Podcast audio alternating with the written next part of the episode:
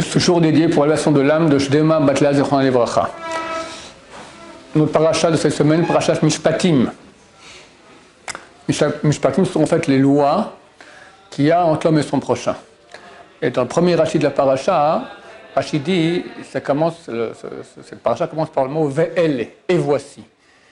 Il dit comme ça, quand c'est marqué Elle, sans le V, voici, ça veut dire que ça n'a rien à voir avec ce qu'il y a eu avant. Quand c'est Ve'ele, et voici, ça a à voir avec ce qu'il y a eu avant. Il dit que de même que les dix commandements ont été donnés au mont Sinaï, les lois aussi de cette paracha ont été données au mont Sinaï même, quand Moshe Rabbeinu était dans le ciel même. Et ce sont essentiellement les lois qu'il y a entre l'homme et son prochain, de dommages, intérêts, vols, euh, tout ce type de choses qui sont en fait la partie essentielle du Shulchan.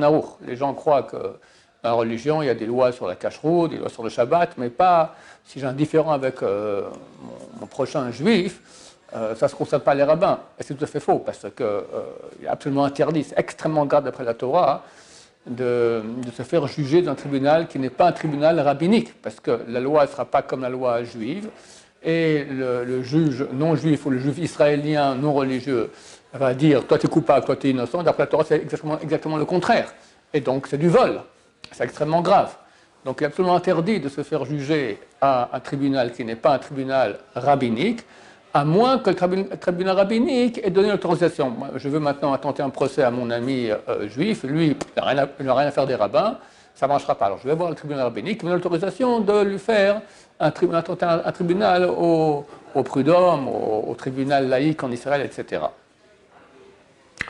Quoi qu'il en soit, cette paracha est extrêmement importante. C'est une des parachas où il y a le plus de lois de toute la Torah qui sont importantes presque comme les dix commandements, vu qu'elles ont été données en même temps que les dix commandements. Et là, je me permets de parler de cette chose qui est tellement importante, qui est le vol.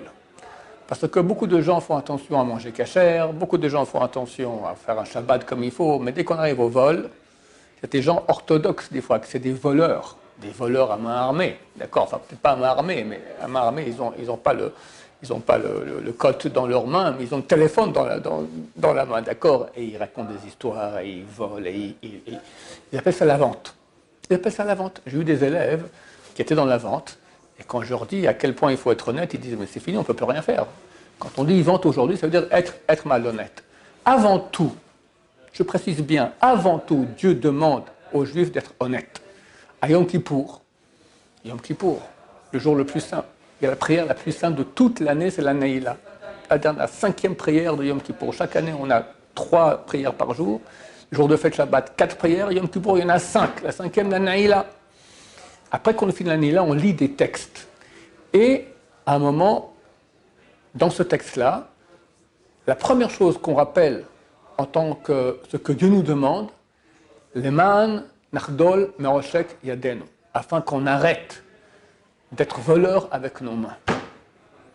Ça passe avant tout.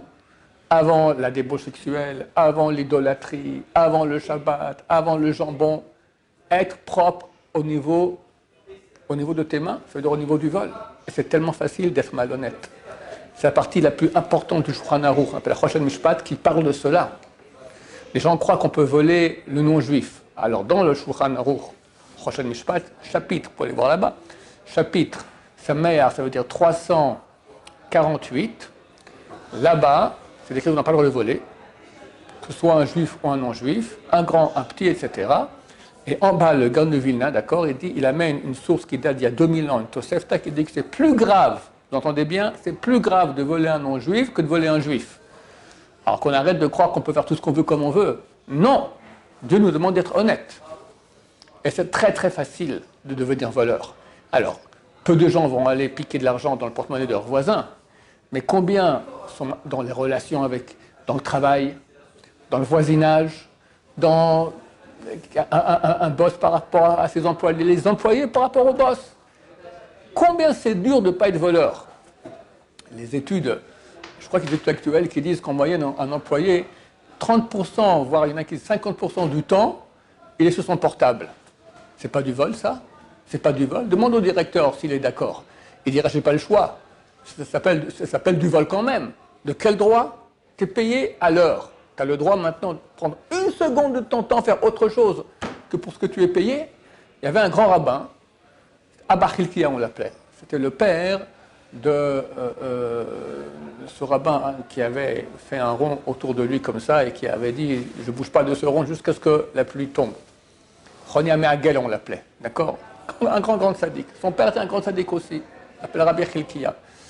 Et un jour, il manquait de pluie, les Sadisraël sont venus le voir pour qu'il prie, qu'il intercède, qu'il y ait de la pluie qui tombe. Il était dans les champs. Ils sont venus, ils lui ont dit bonjour, il n'a même pas répondu. Et après, on raconte beaucoup de choses après. Il part, d'accord, il finit son travail. Alors, il pose euh, la bêche sur son épaule et il pose, et, il pose un habit sur l'autre épaule. À, la fin, quand ils arrivent chez lui, il pose la question qu'est-ce que c'est? D'abord, je ne peux pas vous répondre, vous dire bonjour, parce que j'étais dans les heures de travail. Et si je dis shalom, d'accord, ça me fait travailler un peu moins, et c'est du vol. Ensuite, l'habit que j'avais, c'était un habit qui était emprunté. Je ne peux pas mettre la bêche dessus, je, vais, le, je vais gâter. Dis attention, surtout à les questions financières, ne pas voler son prochain. Combien on doit se renforcer là-dedans? Je vais vous expliquer pourquoi c'est tellement important? La dit que si on a une caisse pleine de péchés, quel péché crie le plus fort que tous Le vol.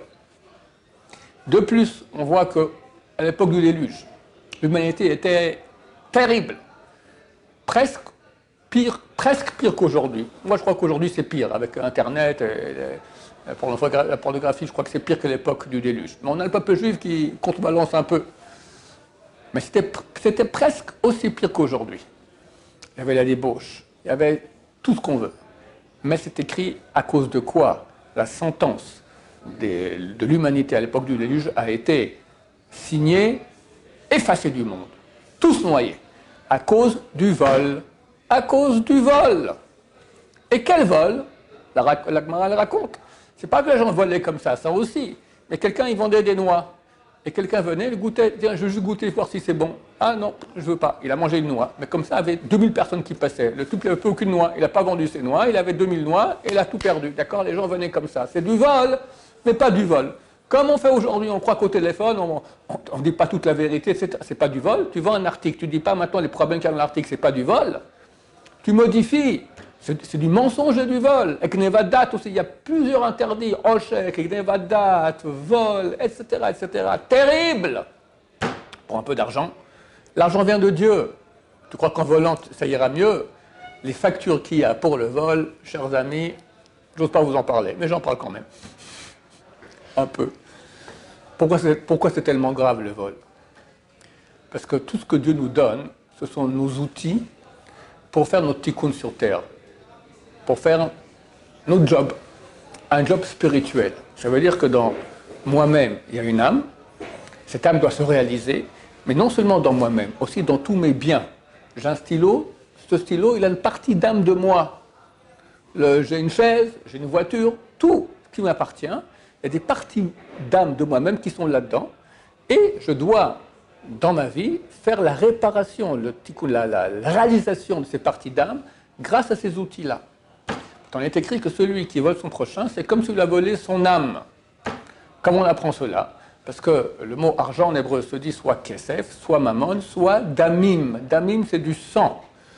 Et la Torah dit qu'il y a dam ou nefesh. Le sang, c'est l'âme. On sait que l'âme de la personne se trouve, il y a beaucoup d'âmes, mais la partie la plus basse de l'âme se trouve dans 86 millilitres, 81 millilitres de notre sang, la partie la plus fine du sang. Idem, l'animal on doit l'égorger pour en faire sortir le sang, pour pas qu'on mange l'âme de l'animal. D'accord? Donc, l'âme, le, corps est appelé, pardon, l'argent est appelé sang, et le sang, c'est l'âme. Ça veut dire donc que si A est égal à B, B est égal à C, alors A est égal à C, alors l'argent, c'est de l'âme. Alors quand, ça on dit, celui qui vole une prota, c'est combien une prota? Ça vaut 2-3 centimes d'euros. À son prochain, c'est comme s'il a volé son âme. Alors, Rouven, il a, c'est bien, vient Shimon, lui pique son stylo. Quand Shimon pique le stylo de Rouven, il prend aussi une partie de l'âme de Rouven qui a dans le stylo. Alors cette partie d'âme, qu'est-ce qu'elle va faire? Rouven, Shimon, le voleur, ne peut pas faire le tikkun, la réalisation de la partie d'âme de, Pardon, Shimon, le voleur, ne peut pas faire la, réalisation de la partie d'âme de Rouven qui a dans le stylo. Rouven ne peut pas la faire non plus parce que le stylo n'est plus en sa possession, il est chez Shimon. Alors reste une partie d'âme maintenant qui n'est pas réparer, qu'est-ce qu'il faut faire? Il faut revenir en Gilgul, être réincarné. De nouveau, commencer la vie depuis le début? Allez, vas-y, la naissance, tu te mets à pleurer déjà. après les, mots dedans, après rentrer à la maternité, après à l'école, etc., le bac, tout ça pour un stylo. Pour un stylo C'est pas dommage parce que cette âme-là, on doit, le, le, voleur Shimon doit revenir en Gilgoul, rendre à Rouven. S'il a rendu sa première vie, très bien. S'il n'a pas rendu, il faut revenir. Les deux doivent revenir. S'ils ont des mérites particuliers, le volé ou le voleur, alors ils ne viendront pas, mais sur leur descendance, qui fera que l'un va rendre à l'autre. Des fois, quelqu'un, euh, il a un tribunal rabbinique avec quelqu'un, et on lui dit, bon, bah, il faut payer 10 000 euros. Il dit, mais c'est injuste, c'est injuste, c'est injuste, c'est injuste. C'est vrai que c'est injuste. Mais en fait, si le tribunal rabbinique a tranché, a tranché ainsi, c'est d'après la Torah, et Dieu a fait exprès que ce soit cette situation-là, parce qu'ils viennent réparer les 10 000 euros qu'ils devaient de la réincarnation passée.